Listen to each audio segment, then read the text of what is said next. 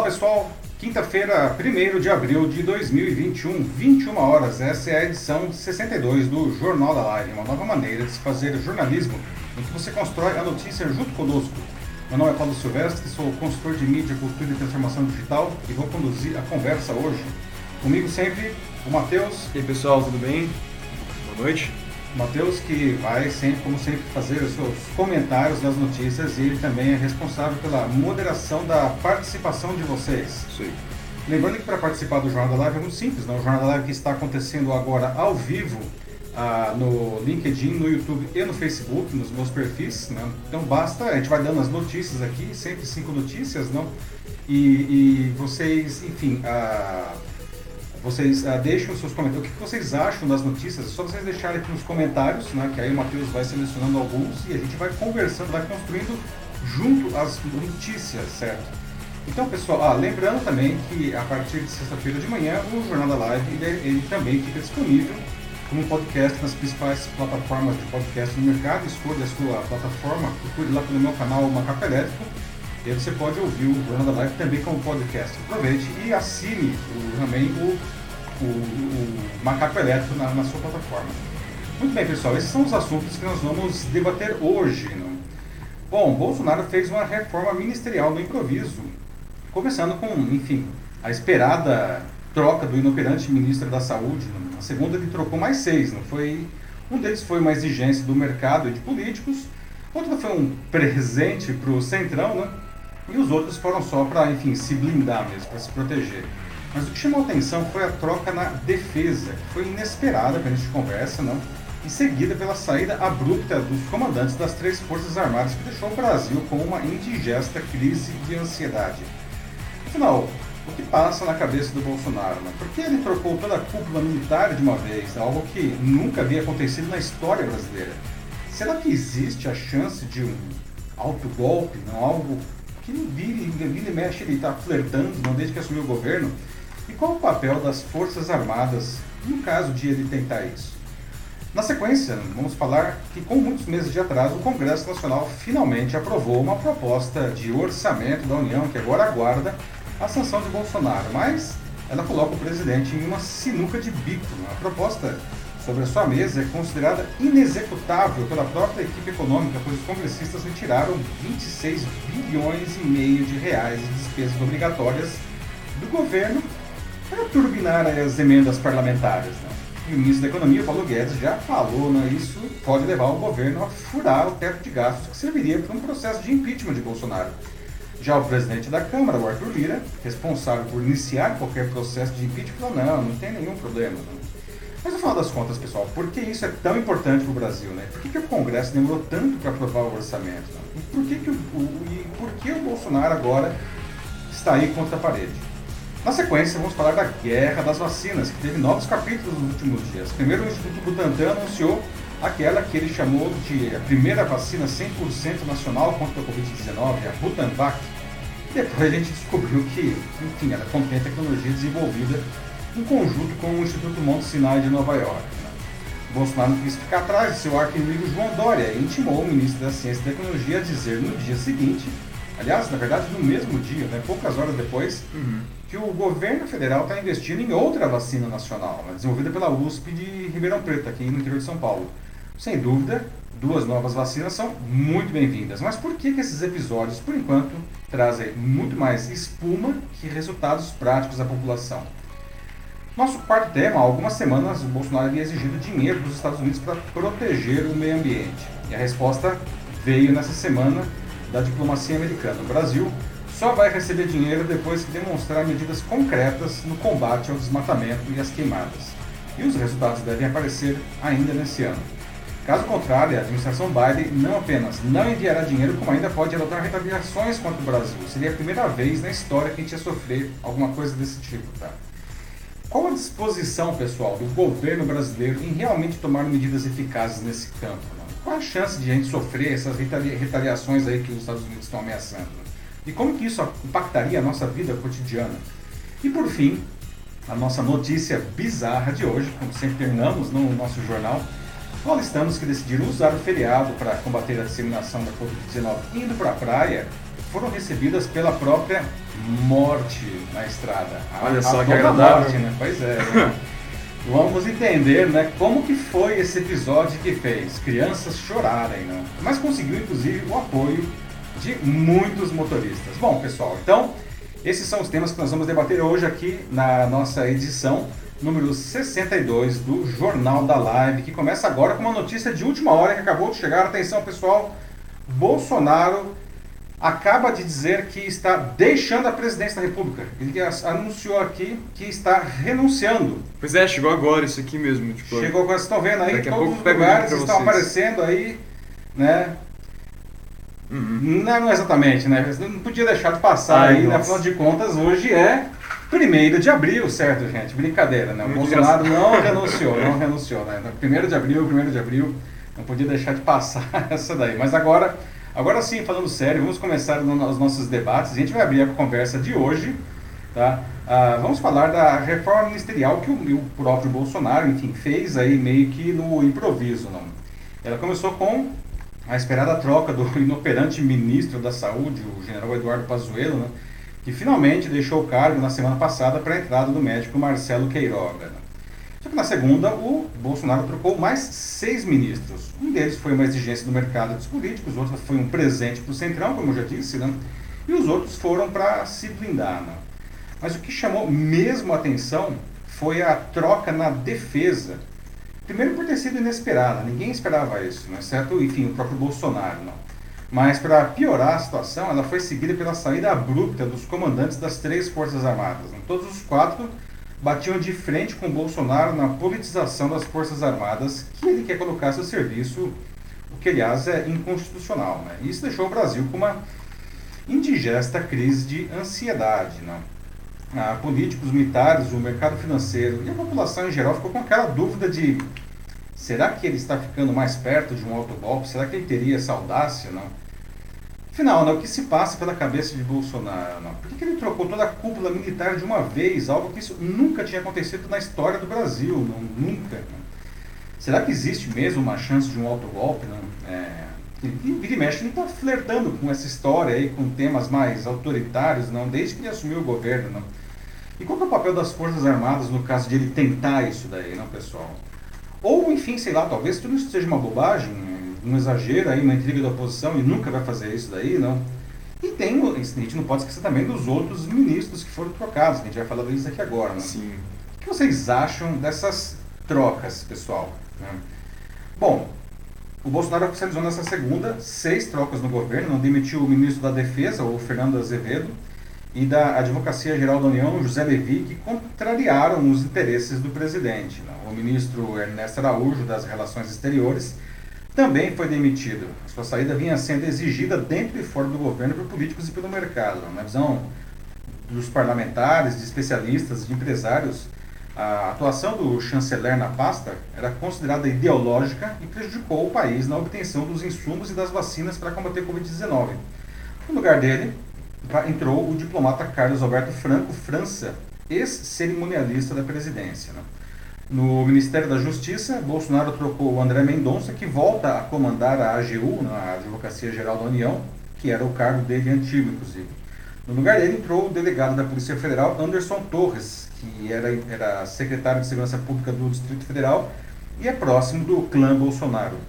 As outras mudanças foram apenas de nomes que já integravam o governo e foram realocados. Não. O general Walter Braga Neto assume o Ministério da Defesa e o general Luiz eh, Eduardo Ramos vai para o lugar dele na Casa Civil, abrindo a vaga para Flávia Arruda, do, a deputada Flávia Arruda, do PL do Distrito Federal, que fica na Secretaria de Governo. A deputada é próxima do presidente da Câmara, o Arthur Lira, que é do Progressista de Alagoas, que na semana passada cobrou uma mudança de postura do governo federal no enfrentamento da pandemia. Ele chegou até na época né, a alertar que, a, que aquela declaração dele era um sinal amarelo, o termo que ele usou, né, do Congresso para o chefe do executivo. Ele não falou de impeachment, mas disse que o Congresso tem remédios políticos amargos, alguns fatais, também segundo palavras dele. Né. No mês passado, o Bolsonaro já havia acomodado um nome do Centrão no governo, com a nomeação do João Roma, que é do Republicanos da Bahia, no Ministério da Cidadania. As trocas ocorrem no momento mais agudo da pandemia de Covid-19, não? Ah, com recordes diários aí, de mortes pela doença e o colapso da rede de saúde em diversas cidades. Né? Ao mesmo tempo, pesquisas apontam queda na popularidade do Bolsonaro. Além de Pazuello, que já não era mais tolerado por ninguém, além do próprio Bolsonaro, a demissão do Ernesto Araújo não, também foi por pressão externa da sociedade, já que o Bolsonaro tinha no chanceler um de seus mais fiéis escudeiros ideológicos. Né? O cargo foi para Flávia Arruda, né? é, é, o cargo, aliás, o cargo para a Flávia Arruda foi um presente para o Centrão, especialmente para o Arthur Lira, né, que decidiu mostrar quem é que manda nessa relação com o executivo, aparentemente. Pois é, enfim, parece que ele está mais atrapalhando do que ajudando, né? Pois é, né? Quem achava uhum. que ele ia ser um serviçal aí do Bolsonaro, que ajudou ele a, ser, a se eleger presidente aí da, da Câmara, pode estar tá tendo uma surpresa, não? Bom, e as outras trocas, como eu falei, não foram para o Bolsonaro se blindar de seus inimigos imaginários, ou o que é muito pior, não jogar gasolina nas ideias autoritárias que, que aliás, fazem com que muita gente veja isso como uma tentativa de golpe sendo desenhada. Né? Por exemplo, no caso do, do José Levi, né? ah, que, né, da, da Advocacia Geral da União, né? a demissão ocorreu após ele se recusar a assinar uma ação do Palácio do Planalto na, na semana passada, não? que foi enviada para o Supremo Tribunal Federal, contra o toque de recolher determinado pelos governadores do Distrito Federal, da Bahia e do Rio Grande do Sul. Não? Levi não assinou isso daí, então o próprio Bolsonaro, ele assinou a peça, não, que não é o procedimento a ser seguido. Não? Tanto que quando bateu lá no, no, no, Supremo, o Marco Aurélio Melo, ele rejeitou, não, não, dizendo que, que tinha sido um erro grosseiro aquilo, né? o que deixou o Bolsonaro bastante incomodado. Né? Já a demissão do Fernando Azevedo e Silva do Ministério da Defesa é ainda mais emblemática. Né? Ela ocorreu após o Azevedo se recusar a garantir um alinhamento automático das Forças Armadas a posições do presidente, que, que caracterizariam um envolvimento direto dos militares com a, com a política. Né? Ah, aí vocês veem a nova cúpula não, do, militar, a situação ficou ainda mais grave porque no dia seguinte os comandantes das três forças armadas, né, o Exército, a Marinha e a Aeronáutica, decidiram se demitir em solidariedade ao Azevedo. E o Bolsonaro, que não queria perder nem essa, exigiu que o novo ministro da Defesa, Braga Neto, recém-impulsado, demitisse os três sumariamente, o que provocou uma certa revolta. Não? pessoas presentes na reunião né, dessa demissão, né, durou uma hora, disseram que ela foi extremamente nervosa, com direito a socos na mesa, insultos e tudo mais. Né. No dia seguinte, os três já haviam sido substituídos. Né, os novos comandantes são os que aparecem na foto. E da esquerda para a direita né, é, estão o almirante de esquadra Almir é, Garnier, que assume o comando da Marinha, o novo ministro da Defesa mesmo, o próprio Braga Neto, né, o general Paulo Sérgio Nogueira de Oliveira, que assume o comando do Exército, e o brigadeiro Carlos de Almeida Batista Júnior, que agora é, comanda a aeronáutica. Né? Vale lembrar que a troca simultânea né, nos três comandos da Força, das Forças Armadas nunca aconteceu na história do Brasil. Né? Bom, até agora o comando militar vem agindo patrioticamente né, em respeito à Constituição, que confere às Forças Armadas o papel de instituição de Estado e não de governo, a despeito de inúmeras tentativas do Bolsonaro de transformar as Forças Armadas na sua guarda pretoriana. Né? Seria uma humilhação para a corporação militar se submeter aos caprichos do, do, do presidente. Né? Já basta o papel vergonhoso aí, né, do, do Pazuello, aquele que disse que um manda e outro obedece, não, e, e, enfim, obedeceu as coisas mais malucas do Bolsonaro e jogou o Brasil nessa crise de saúde horrorosa que nós estamos vivendo. Né? Além de piorar a imagem do próprio exército. Além de piorar a imagem, exatamente, né, do próprio exército. Outros generais é, da ativa, principalmente, estavam bastante insatisfeitos aí, com, essa, com essa posição uh, do, do, do Pazuello. Né? E tanto que os quatro líderes militares que saíram agora, né, os três comandantes e o Azevedo da, da, da defesa, né, deixaram o governo reafirmando publicamente a convicção que as Forças Armadas são instituições de Estado e que, que de Estado e que não se submete a nenhum governante. Não. Bom, e aí agora já gostaria de ouvir de vocês, imagino que já tenha comentários aí, né, Matheus? Será que o Bolsonaro teria audácia mesmo de decretar um alto golpe? Né? É, por que, que ele trocou, afinal de contas, essa, toda a cúpula militar de uma vez? Né? E qual que é o papel das Forças Armadas caso ele, ele tope, ele queira fazer isso daí? Né? Tem gente que acha que essa troca agora foi uma coisa boa porque demonstra que as Forças Armadas não estão se submetendo ao Bolsonaro. Por outro é, lado, tem gente que, que vê isso com com receio, porque será que esses novos comandantes eles estariam seriam mais obedientes ao, ao Bolsonaro no esquema do Pazuello, assim, né? Ou enfim, pode ser que tudo seja uma bobagem, que o Bolsonaro nunca vai nem tentar qualquer coisa desse tipo assim. O que vocês acham? Aliás, com relação aos outros ministros, o que vocês acharam das trocas? E aí, Matheus, como estamos? Bom, vamos ver. A gente teve aqui algumas reações né, da nossa brincadeirinha do 1 de abril. né, Adriana Chanela falando do seu besta, né? É, que mais? Ai, Denis falando. Paulo Carreia aqui mandou 3Ks. Ai, ai, a Maria Ângela aqui tá no, no Facebook, né? É, falando, ai, nossa, poxa, só, só pra deixar a gente assim, né? Já no, no jeito. É, famoso 1 de abril, 1 de abril, né? Não podia, né, gente? 1 de abril a gente tinha que fazer uma brincadeirinha. Desculpa, tá, gente? Desculpa aí, o coração é fraco, eu sei, mas. é, bom, vamos lá, né? Então, o, começando aqui pelo LinkedIn, um comentário do Joaquim Desder Neto. Ele diz que nas piores situações, né, que a sua presença né, transmita um conforto espiritual, você sabe as palavras, segurança. Então aqui realmente o Joaquim acho que está mandando aqui uma mensagem para que todo mundo é, se acalme nesse momento difícil, né? Que é uma coisa que a gente precisa muito agora, né? De calma, né? E, e autocontrole para que a gente possa encontrar o caminho para, enfim, ou caminhos para poder sair dessa, né? É e é verdade, é verdade. Isso aí. Joaquim, precisamos mesmo, né? A situação não está fácil.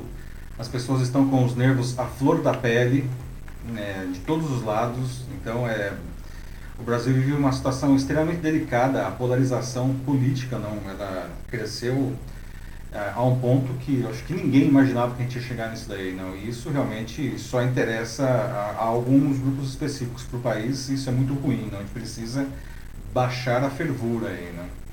Tá começando aqui o indo pro debate também, né? Eu tenho o Leonardo Araújo que ele fala, né, que os mentores do Bolsonaro é, não estão entregando boas ideias para ele sair dessa imagem negativa na economia. Sem falar, né, o, também o próprio Leonardo Araújo deu um outro comentário um pouco antes dizendo de que essas trocas estão igual a um guarda-roupa de modelo.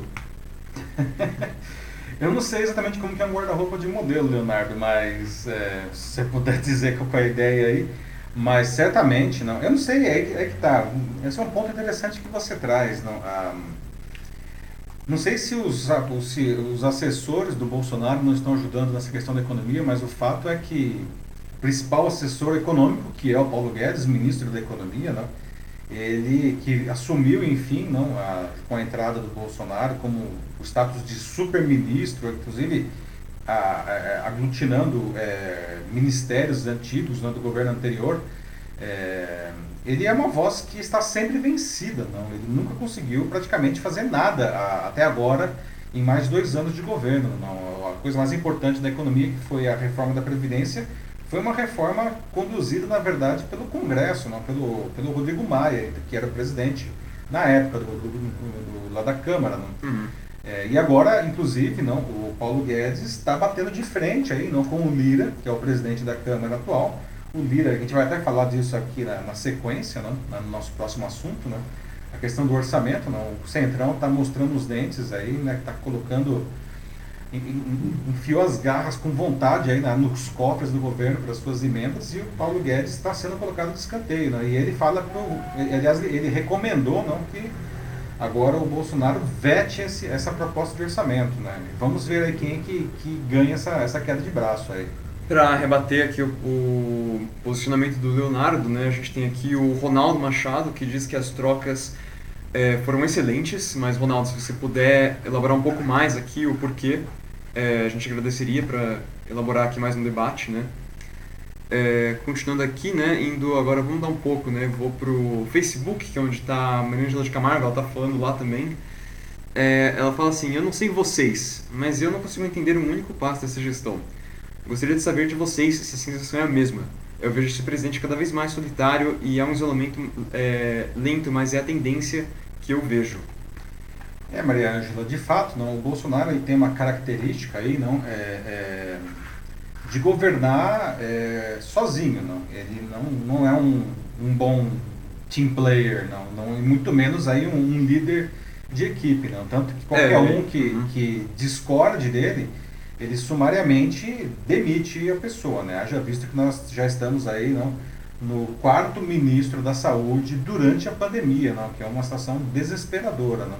O próprio Congresso já falou que o Bolsonaro não vai ter chance de é, escolher um quinto ministro. Então, o, o, o, Queiroga agora ele tem que dar certo. Não? Que, aliás, é uma coisa que a gente observa, é interessante observar essa, essa primeira semana aí do Queiroga finalmente é, é, é, investido no cargo, não?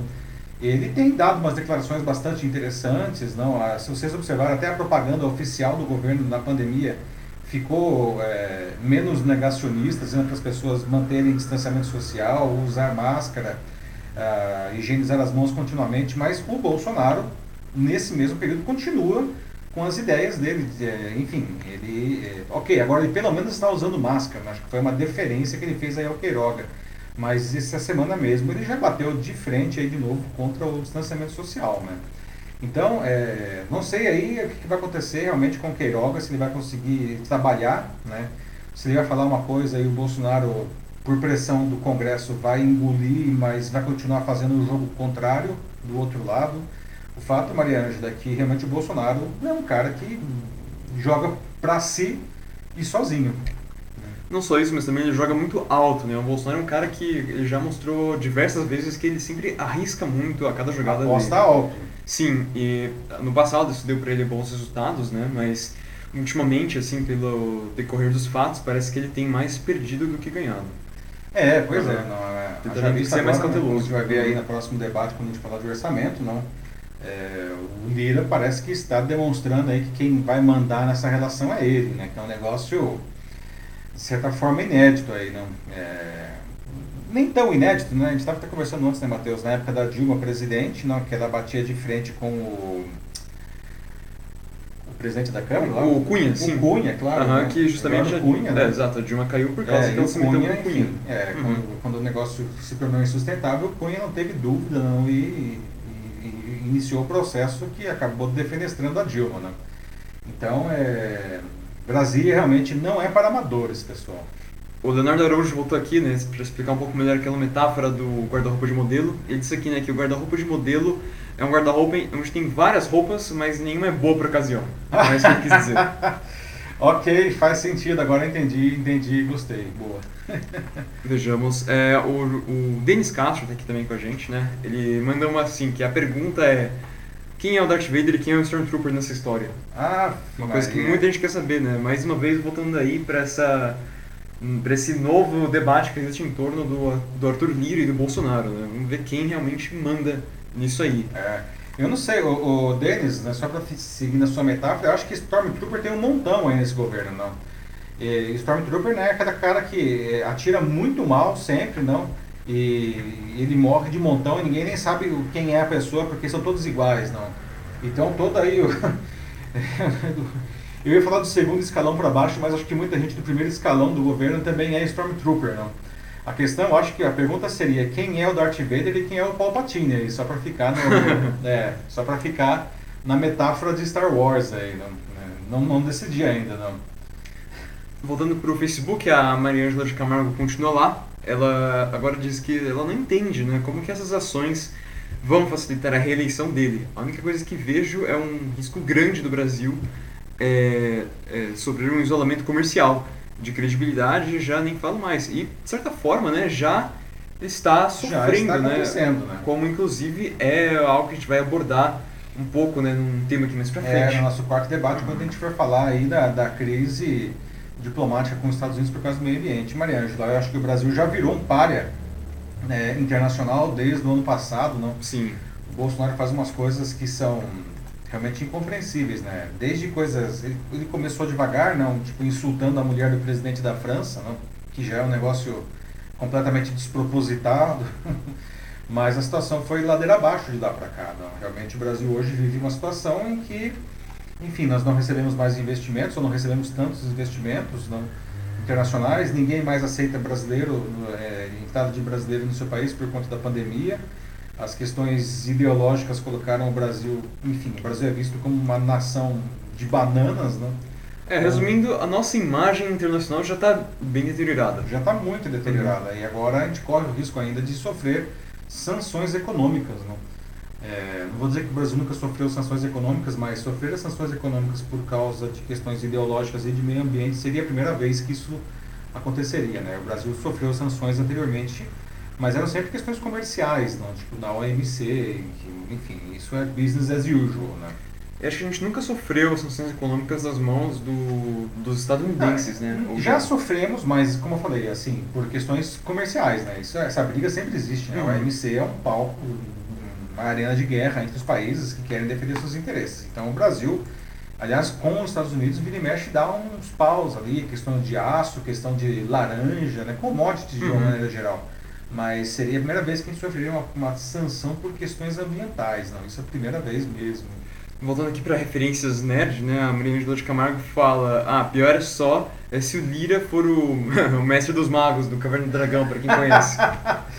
Ai, velho. O problema, né, Maria Angela, é que você nunca sabia, né? É, é, qual era aquele, daquele baixinho lá no Mestre dos Magos. Era um sujeito meio tinhoso que aparecia nas horas mais ah, inesperadas e desaparecia quando mais se precisava dele, né?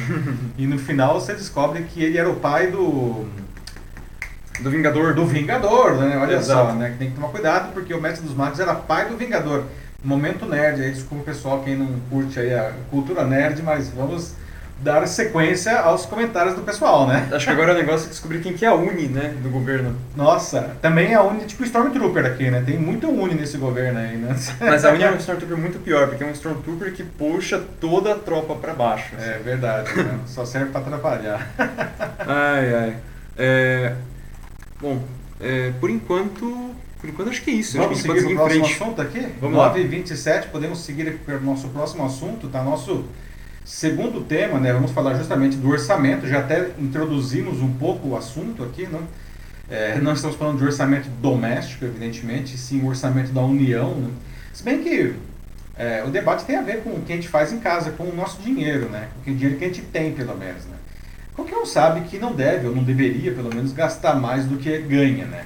Se fizer isso, né, gente, o que acontece? As contas vão ficar pendentes, penduradas, aí isso pode virar a famosa bola de neve que a gente não consegue pagar lá na frente, não. O nosso nome pode ficar sujo na praça, não vai conseguir mais crédito, não. Enfim, a vida vai ficar muito mais difícil, não. Mas, governos entram e saem, né, e parece que eles funcionam de outra forma, não. Sem se preocupar tanto com isso, não com muitos meses de atraso, muitos meses mesmo, isso era para sido aprovado no ano passado, o Congresso Nacional finalmente aprovou nessa semana uma proposta de orçamento que agora aguarda a sanção do Bolsonaro. Não? Mas ela coloca o mandatário aí numa baita de uma sinuca de bico. A proposta sobre a sua mesa ela é considerada inexecutável, inexequível pela própria equipe econômica, né? porque os congressistas eles retiraram 26 bilhões e meio de reais, não?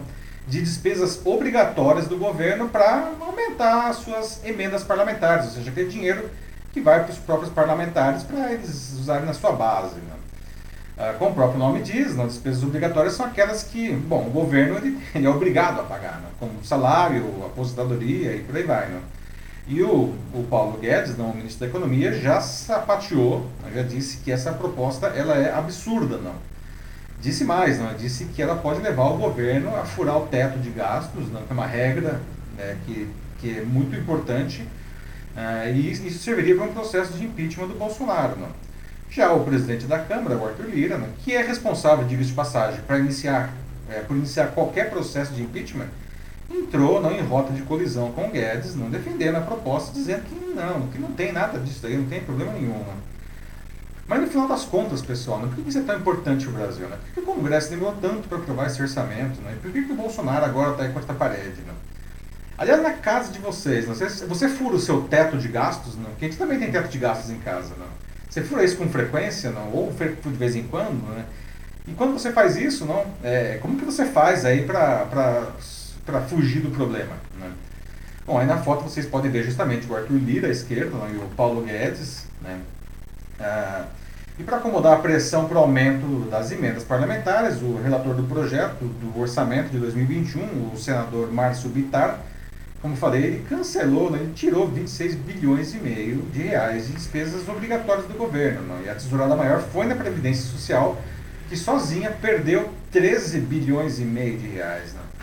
Uma manobra contábil né, para cumprir o acordo de aumento das emendas que foi negociado durante a votação da PEC do auxílio emergencial, ou seja, para que o Congresso liberasse a PEC, para que o governo votasse a pagar o auxílio emergencial, eles falaram, beleza, então a gente vai pegar uma grana aqui para as nossas emendas, né? É. Hum. Em outras palavras, né? esse é mais um caso né, que está ficando famoso em Brasília de uma contabilidade criativa, não? ou, como alguns preferem dizer, uma boa e velha pedalada.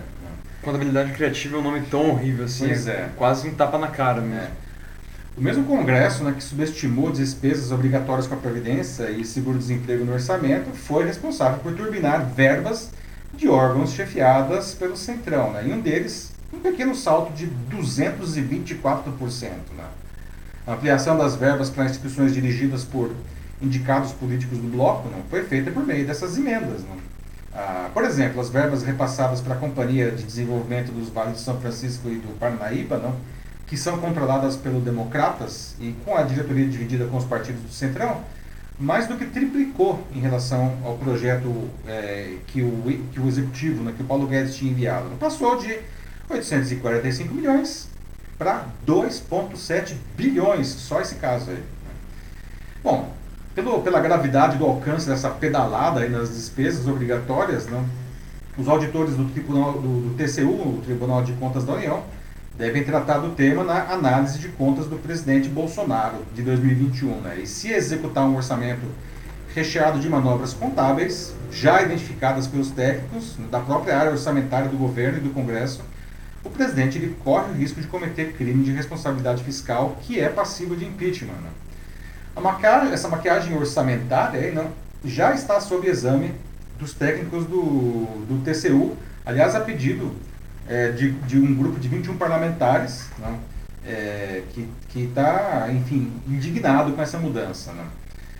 E vale dizer não, que, enfim, ah, como na história recente, uma palavra do TCU teve um papel relevante no impeachment da Dilma. Né? O Bolsonaro está, então, de orelha em pé, não, porque o que dificulta a solução do impasse com a sombra dessas pedaladas fiscais da Dilma tiraram ela da, da presidência. Não. Exato, como a gente estava falando um pouco no assunto anterior. Exatamente, não. Então, a, a, só que só tem duas saídas, né? Ou eles, enfim, acertam esse, esse orçamento aí que tá absurdo, não? Ou eles resolvem que não tem mais teto de gastos mesmo, manda tudo as fapas, não. Né? E aí, bom, e aí, o que acontece? Não? A confiança dos mercados no Brasil, até um pouco em linha com o que a Maria Ângela perguntou aqui na, no primeiro tema, não? a confiança no Brasil aí que desce pelo ralo de vez, não? porque os mercados não internacionais e o próprio mercado é, interno não, de, de, investidores, eles, a, o teto de gastos é uma coisa hiper importante para eles, porque demonstra que o governo é sério, que ele tem que, que passa segurança para fazer investimentos no país. Se furar os teto, o teto, acabou. Né? O que os auditores do TCU já sabem é que o orçamento né, está em desacordo com a Constituição né, e a lei de responsabilidade fiscal também. Né?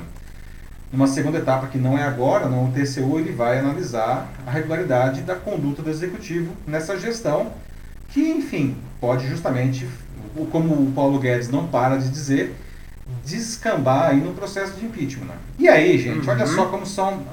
Não existe. Não existe santo nessa história, né? O Arthur Lira ele sai limpo dessa história. Lembrando que é ele que controla o início de qualquer processo de impeachment. Pois é. Então parece que não sobra dúvidas quem é que manda nessa relação agora, não é mesmo? Pois é. Então, pessoal, e aí? O Bolsonaro vai aprovar esse orçamento? Ele deve aprovar? Enfim, como que, o, como que o, o, o Congresso teve a coragem de mandar essa, esse negócio, né? quando que o governo, aliás, não só esse governo, gente, todos os governos, quando é que eles vão aprender a gastar só o que eles têm? E como, e como eu falei, até vocês em casa, vocês ficam aí furando o teto toda hora, não? Hum. Depois está falando no começo, né? Autocontrole é super necessário agora, né? Pois é. Bom, vou começar aqui pelo YouTube, que tem um comentário certeiro da Ana Souza Machado em que ela fala, né, pergunta, será que isso aí, né, tudo isso que o Lira está fazendo, não é uma arapuca para o Bolsonaro cair assim, ter como abrir um processo de impeachment?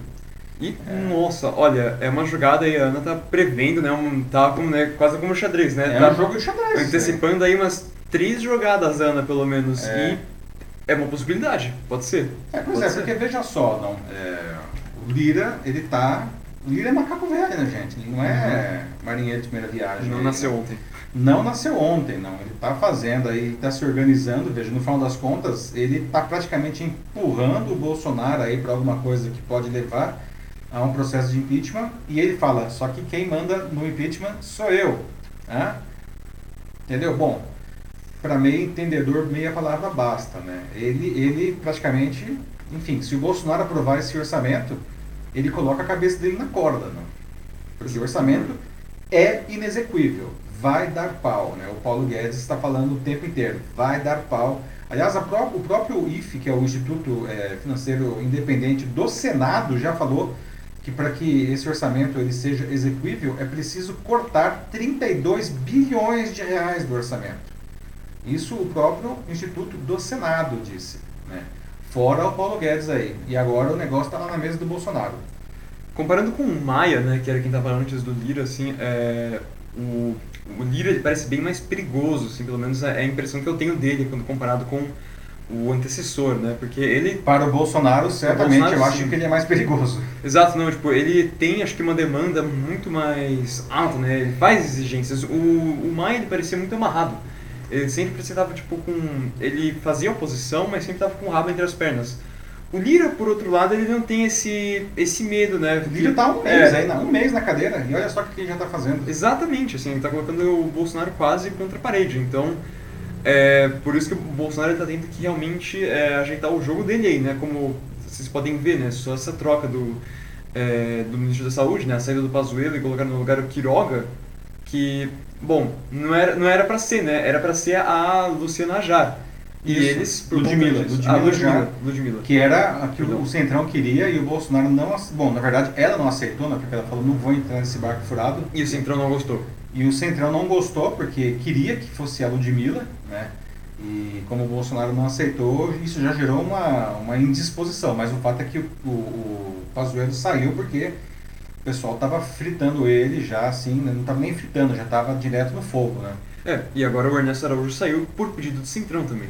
Também por pedido do Centrão, uhum. né? E por que, que o Centrão está fazendo isso, gente? Porque, para eles, eles descobriram não, que essa história da, da pandemia é péssimo para os negócios deles. Não? Eles precisam que o Brasil volte, enfim, a ter uma, um mínimo de normalidade e, ao contrário do Bolsonaro, eles já entenderam que essa normalidade só vai acontecer quando houver vacinação em massa da população. Né?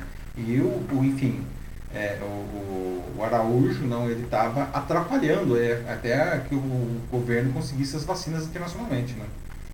No YouTube o pessoal começou a falar xadrez, né? Só porque eu mencionei. a Ana Souza Machado fala né, como ela adora xadrez, que seria uma jogada muito inteligente por parte do Lira. E o Sandro Custódio está aqui com a gente também mais uma vez, diz que isso aí tem cheiro né, de armadilha, talvez seja um gambito da dama governamental. É, nossa, vamos, vamos ver pessoal. Né? Aguardem os próximos capítulos, né? Pois é, é, vamos ver aí, né? A gente já falou que quem é o Palpatine, quem é o Darth Vader, a gente pode descobrir quem que é a dama dessa tabuleira aí também. Vamos voltar para o LinkedIn agora aqui para ver mais alguns comentários. Vamos lá.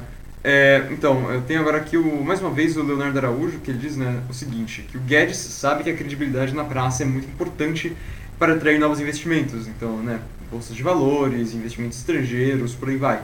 Um país com saldo negativo nas contas não terá voz para manter os negócios com seus aliados. Então, é, o Guedes também, mais uma vez, né, aí, é, como sempre, é, continua sendo fritado né, em qualquer situação, e essa aqui não está sendo diferente. O Guedes é um cara que é, perdeu a ação dele né, faz tempo já no governo por completo, não tem voz. É, a questão é que a gente se pergunta, né, afinal de contas, o que Paulo Guedes continua fazendo no governo? Não? É, é, é certamente o personagem mais resiliente nesse governo, talvez em muitos governos, né? Porque, como você falou, Matheus, o, é, o cara nunca teve voz de verdade, não. E a ironia das ironias é que, em muitas ocasiões, ele era a voz da razão, né? Inclusive agora nessa história do orçamento, né? Ele Sim. tem... Ele está falando, olha, não faça isso, não faça isso. Então, mas é, aí que tá, né? O Guedes, ele sempre fala, mas é, ele raramente, se é raramente é ouvido, que alguma vez, né, ele é, ele é escutado, porque ultimamente não tem sido. É. É, agora o Joaquim Desdero Neto, aqui no LinkedIn, ele diz, quanto ao orçamento da União, é, não deverá compor os pedidos do, dos parlamentares com suas emendas parlamentares, pois não tem caixa e deveria demitir os congressistas. É, e dizer ao governo falido agora, assim como ocorre com. Agora ele abre aspas aqui.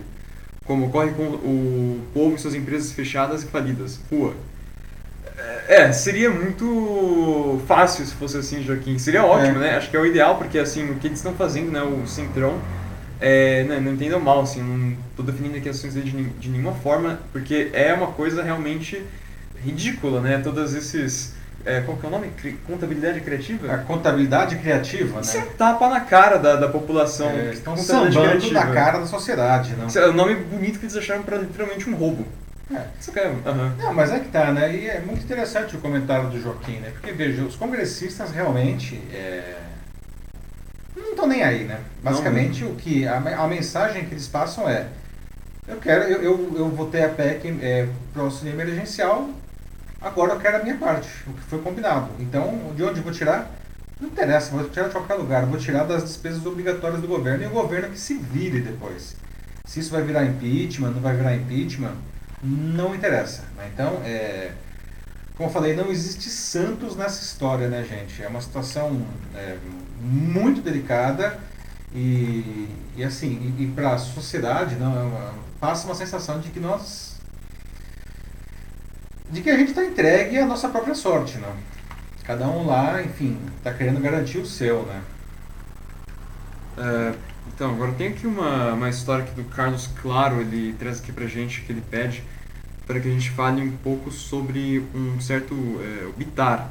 né? Ele fala aqui, ó, é, porque esse Bitar, né, sozinho, ele tem essa força de movimentar essa quantia para seus próprios interesses, sabendo que temos milhões de pessoas na pobreza. O trato foi 3 milhões e ele manipulou 23 bilhões. Sim.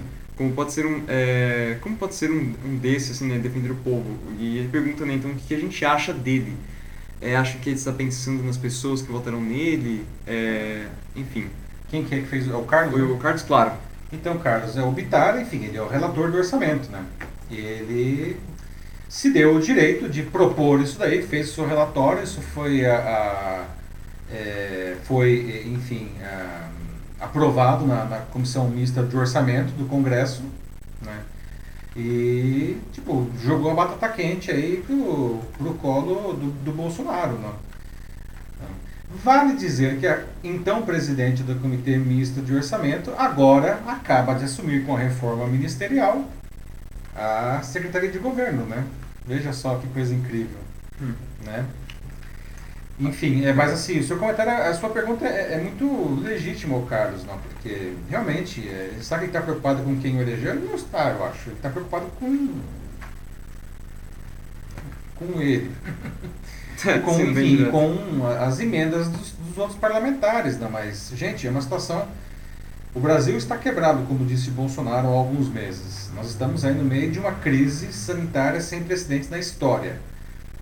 É, desemprego aumentando, né? Saiu ontem né, os dados do IBGE, 14,3% da população, é, é, é, 14,4% da população, que dá 14,3 milhões de desempregados, mais 5,9 milhões de desalentados. É, e se nada mudar, esses números vão continuar subindo. E vale dizer que os que estão empregados, eles estão, é, muitas vezes estão subutilizados, né, o nível de renda caiu, ou seja, o Brasil está numa situação delicadíssima, né, em que a primeira coisa que precisa ser feita é fazer de tudo para resolver essa questão da, da, da pandemia e auxiliar empresas e pessoas a passarem por isso.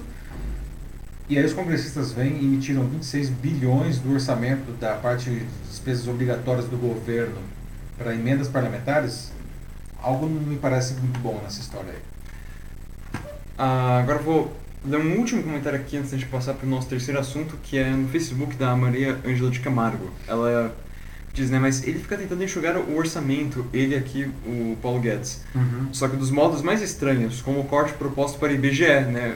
Como que é isso, né? Como assim, um, né, depois de 10 anos a gente não vai ter um, né, a realização de um censo, né? Um país tão... Que é uma coisa super importante para o país. Exato, um país grande, ainda mais como, como o Brasil, né? Como, como é possível que a gente não vai ah, atualizar esses dados? É, essa indignação aqui da Maria Ângela. Indignação legítima, Uhum. muito legítima, Maria Ângela. Não, de fato, não. O governo agora, né, tem que, já que foi essa batata quente aí, não, ah, os caras vão ter que dar um jeito de tirar dinheiro da parte não obrigatória, não. E o censo, por exemplo, fazia parte disso, não. Ah, o orçamento original para a realização do censo, que acontece a cada 10 anos, que era de 3 bilhões de reais, foi sendo enxugado, enxugado, enxugado, e chegou a ridículos 71 milhões de reais. Veja, foi de 3 bilhões para 71 milhões, o que aliás fez com que a presidente do IBGE se demitisse, não, porque é, de novo, né, ou seja, o que, que ela está fazendo lá, né? Ao contrário do Paulo Guedes, ela não tem tanta resiliência assim, não. É, mas, é, veja, né, de novo, por que não cortar as emendas parlamentares, então, para o bem do Brasil, né? Essa é uma situação que muito, muito complicada, realmente. É só você amarrar tudo. Eles não cortam as emendas porque justamente é. isso é a prova de que né, o Bolsonaro está amarrado. É, pois tá é. amarrado aí com o Arthur Lira segurando as rédeas. Porque não peita, não. É, mas enfim, farinha pouca, né? Diz ditado, farinha pouca, meu pirão primeiro, né? Vamos para o próximo assunto aí? Podemos ir. 9h46, pessoal. Vamos aqui para o nosso terceiro assunto, aqui, nosso próximo tema. Vamos falar sobre os mais recentes capítulos da Guerra das Vacinas que aconteceram nesses últimos dias aqui. Não? Primeiro, o Instituto Butantan, que é ligado aqui ao governo do estado de São Paulo, anunciou que ele, o que ele chamou de a primeira vacina 100% nacional contra a Covid-19, a Butanvac. Né? E depois descobriu-se que ela contém tecnologia desenvolvida em conjunto com o Instituto Monte Sinai de Nova York. Então, ela não era tão 100% nacional assim, né? O Bolsonaro, claro, não ia deixar esse gostinho aí, dar esse gostinho para o arquinimigo dele, o João Dória. Né? Então ele intimou o ministro da Ciência e Tecnologia, o Marcos Pontes, a dizer no dia seguinte, ao anúncio, aliás, desculpa, não é no dia seguinte, é no mesmo dia, poucas horas depois, ao anúncio do governo de São Paulo, que o governo federal está investindo em outra vacina nacional desenvolvida pela USP de Ribeirão Preto, inclusive eles tinham pedido a autorização de testes a, a, para a Anvisa no dia anterior. Né? Só, só explicou por que, então não tinha, não tinha contado para ninguém. Né? Enfim, mas o fato é, sem dúvida nenhuma, duas novas vacinas são mais do que bem-vindas nesse momento, que é tão difícil conseguir vacinas. Né? Qual é o problema então, né, pessoal? O problema, enfim, que esses episódios são mais um capítulo dessa politização em torno das vacinas né, contra a Covid-19. Né? Os governantes fazem todo o barulho que eles podem, mesmo quando eles não têm muito a dizer. E quando eles têm algo a dizer, eles capricham para fazer mais espuma ainda. Né? E no meio de tudo isso ficamos nós, né? a população, né? que não sabe mais em que ou, enfim, em quem acreditar. Não. Afinal, o que será que a gente pode esperar dessas novas vacinas? Quando que elas chegarão, afinal de contas? Né? E quando, enfim, os brasileiros serão finalmente imunizados, que está agora, acho que nessa altura do campeonato, né? Está meio que óbvio que não tem jeito, a gente tem que ter uma, uma imunização em massa, não? Mas, enfim, tem gente que ainda não quer se vacinar. Né? Mas, enfim, pelo menos aqueles que querem se vacinar, quando será que a gente vai conseguir se imunizar? Né? E uma pergunta que a gente faz sempre né, quando o assunto é vacina: por que tem gente que ainda não quer se vacinar? Né? Alguém aqui acha que é possível, enfim, não, não retomar a vida não aí sem, sem a vacina? Não? Bom, a tecnologia que foi apresentada na sexta pelo Butantan, não como sendo 100% nacional, como eu falei, não, não é tão 100% assim. Ela foi desenvolvida junto com o, o Instituto Monte Sinai de Nova York. Não? Ao menos três trabalhos foram publicados em revistas científicas por cientistas da Escola de Medicina ICANN do Instituto sobre a vacina. Não? Nenhum deles continha autores brasileiros. Não? Os trabalhos eles descrevem é, tanto a vacina que é desenvolvida é, usando a tecnologia em si não chega a ser uma grande novidade, não. Enfim, mas ela, ela é desenvolvida com o vírus inativo de uma outra doença chamada doença de Newcastle, né, que é um tipo de gripe aviária, não, que, que não, enfim, não causa nenhum dano a, a, a, ao ser humano, não. Que é esse vírus ele é usado como vetor para carregar a proteína do, do, do SARS-CoV-2, do Covid-19 e também já os testes pré-clínicos em animais que já foram feitos. E isso é, enfim, a, a, a base da, da Butanvac, que é essa nova vacina. Não? É, e já, enfim, os testes clínicos da outra vacina brasileira, que, que enfim, foi anunciado pelo Ministério da Ciência e Tecnologia, não, é, é eles estão um pouco mais atrasados, assim, não? O, o, eles devem começar, os testes devem começar não, a, ainda daqui a alguns meses, deve demorar de 9 a 12 meses, ou seja, a outra vacina da USP de Ribeirão Preto, ela espera que ela saia, não? Está a caminho aí, tá sendo feito, estão sendo feitos os testes, mas se sair é só no ano que vem, não? O, o caso do, do Butanvac, pelo menos, não? É, o, enfim, o Butantan já vai iniciar a, a fase 1 e 2 agora e eles querem como é uma tecnologia que eles realmente dominam, essa tecnologia do vírus inativo, eles usam isso em várias outras vacinas, não? Eles querem conseguir fazer isso de uma maneira muito rápida, né? E a promessa deles é que, enfim, é, em julho não, é, a vacina já estaria aprovada e em produção, né? É, que eu acho um pouco ousado, né? dado que nem começamos ainda a, a, os testes da fase 1. Mas enfim, né, é, o, é o cálculo que eles fizeram. Né? O fato é, talvez tenhamos aí realmente no, no segundo semestre duas vacinas contra a Covid-2 sendo é, é, distribuídas pelo Butantan. Né? A, a Coronavac, que está aí sendo distribuída bastante já, não? que é uma vacina da Sinovac, feita junto com o Butantan, e a, possivelmente é a Butanvac. Não? Aliás, a gente fica se perguntando, né? Por que, afinal de contas, foi criada a Butanvac, sendo que o Butantan, enfim, já, tá, já tem o direito de produção, vai, vai, vai ter uma fábrica para produzir o IFA do Coronavac aqui em, em algum momento, não? É, por que investir em uma segunda vacina, né? Ok, eu acho que como eu falei, quanto mais vacinas, melhor, não? Mas é uma segunda vacina contra a mesma doença do, do mesmo produtor, não? Enfim, né? então agora, é, mas é tão ruim ver, né, gente, essa questão, essa briga, não? É, de novo entre os atores políticos, não? os caras querendo aí não puxar a sardinha, né? porque realmente agora a vacinação parece ser a coisa mais importante do mundo, não? E os caras querendo ganhar seus dividendos políticos aí não? com relação à, à vacina. Vale dizer uma coisa que é importante uhum. também, não? É, Outras duas vacinas que o governo federal já comprou, né, está contando com a chegada delas, né, a Sputnik V. É, a Anvisa ela rejeitou de novo a documentação enviada pela União Química, que é o parceiro nacional a, do, do, Instituto Gamonal da Rússia, que produz a Sputnik V, devolveu dizendo que continua faltando informações, então a análise está parada, a Sputnik V não está andando. Né? E a outra vacina que o, o governo tinha comprado, é, da indiana, né, uma, aquela uma vacina indiana chamada Covaxin.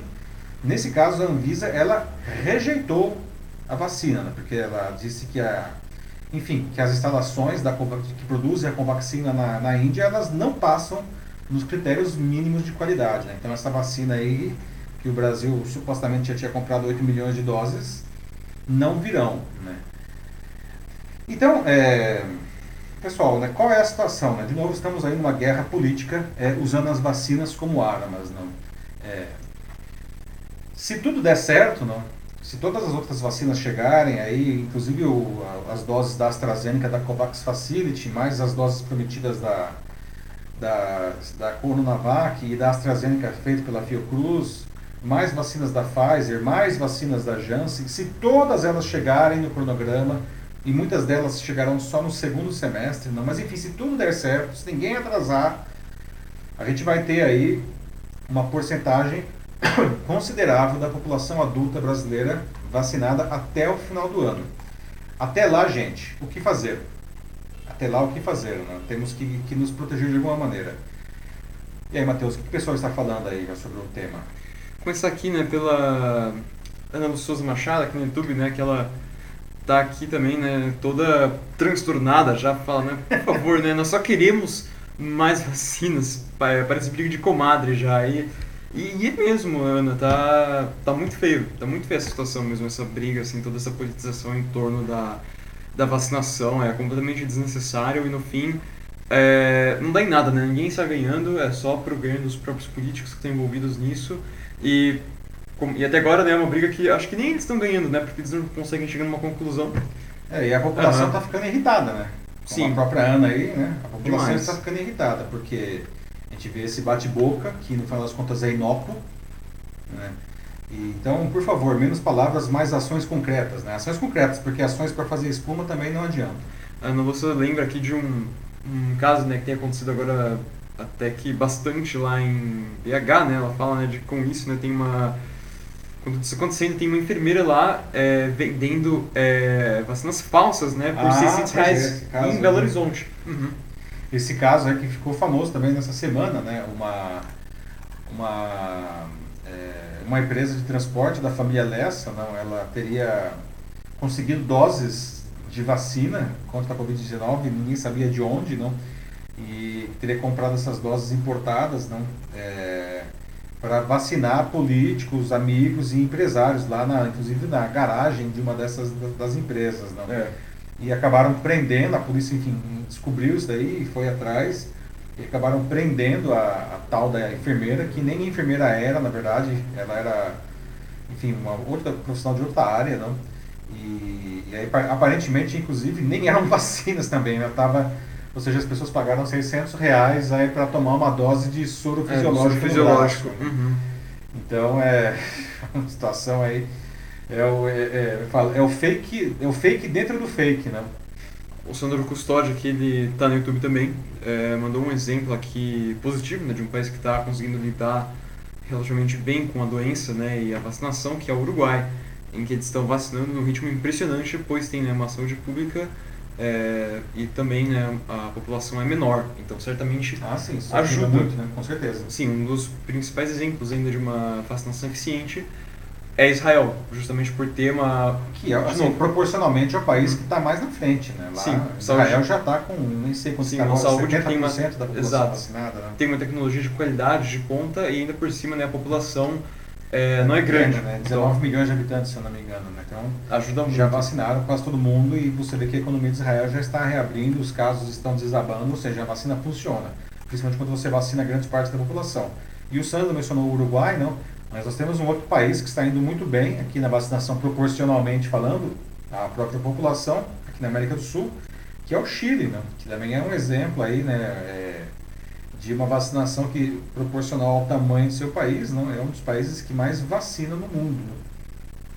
O Denis Castro agora aqui no, no LinkedIn, ele fala que a pergunta é saber se assim que chegar aos 59 anos vão parar de vacinar, pois a vacina da gripe tem essa mesma premissa é. E aí ele disse que está curioso em relação a boa, isso. Boa né? pergunta, Denis, e a resposta é não. Né? É, a ideia é que, enfim, a, é, a vacinação ela, ela continue em, em é, idades decrescentes até chegar aos 18 anos, que é a idade mínima é, que foi testada. Se bem que a Pfizer acabou de anunciar anteontem, não, que eles testaram a vacina deles entre adolescentes de 12 e entre 12 e 16 anos, não, e uhum o resultado foi 100% de proteção, né? Negócio surpreendente, não. Ou seja, a vacina é segura, mas enquanto não for feito o teste, não, não se pode vacinar ninguém com menos de 18 anos. Bem que até chegar aos 18 anos, acho que vai dar tempo de todo mundo fazer os testes da fase 3 nas outras faixas etárias, porque do jeito que está demorando, não. É, então, respondendo a sua pergunta, Denis, não, não vai acabar aos 59 anos. A ideia é realmente chegar até os 18 anos, aí, incluindo, incluindo aí os diferentes grupos prioritários, né? profissionais de saúde, internos professores também, forças de segurança e por aí vai. A Maria Angela de Camargo, é, mais uma vez no Facebook, né? ela coloca aqui algumas dicas né, para o pessoal, né? né? o que a gente pode fazer até o nosso aguardado momento de sermos todos vacinados, né? Opa. E ela fala, né, então, se você, aquilo, né, se você ainda é, pode ficar em casa, né, se seu trabalho permite que você fique em casa, opte por ficar em casa. Fique em casa, se cuide, né? É, porque desse jeito você não dá somente segurança, né? Assim mesmo, mas também as pessoas que você ama, né? Que estão à sua volta, é, assim como aqueles, né? Qualquer, qualquer um, né? A sociedade como um todo acaba se, se beneficiando. Então, você tem que fazer a sua parte. Além disso, é, ela coloca, se você costumava gastar com é, saídas, cinema, roupa, restaurante, é, pegue esse dinheiro, né? Pegue uma parte disso do que você usava para gastar e, e doe. Faça doações assim, busque ajudar, assim, não saber exatamente como, dá uma pesquisada. Ah, existem, existem uhum. institutos uhum. aí bastante sérios que recebem doações né, e repassam para pessoas que realmente precisam. Né? É, excelentes sugestões aí da Maria Ângela. Aliás, Muito legal, mais, né? Já que, uhum. enfim, a gente está em casa, os restaurantes estão fechados agora, eles estão fechados mesmo aqui em São Paulo, não teve uma época que reabriu, aí depois, enfim, dá uma confusão isso daí, né? É, a sugestão é, já que a gente está fazendo muita coisa por delivery agora, não, aí os iFoods e Uber Eats estão bombando, não, é, prefira é, estabelecimentos da sua região, né, para justamente é, ajudar a fortalecer a, o comércio local. O comércio local, né? Acho uhum. que isso é muito importante. Que também. são os que mais sofrem. Né? São os que mais sofrem, não. A gente tem os grandes conglomerados, eles estão muito bem, obrigado, né?